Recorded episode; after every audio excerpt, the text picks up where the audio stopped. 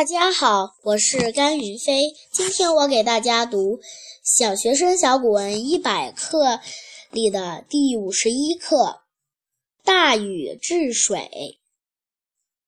尧舜时，九河不治，洪水泛滥。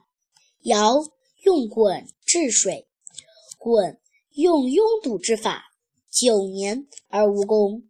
后舜用禹治水，禹开九州，通九道，背九泽，夺九山，疏通河道，因势利导。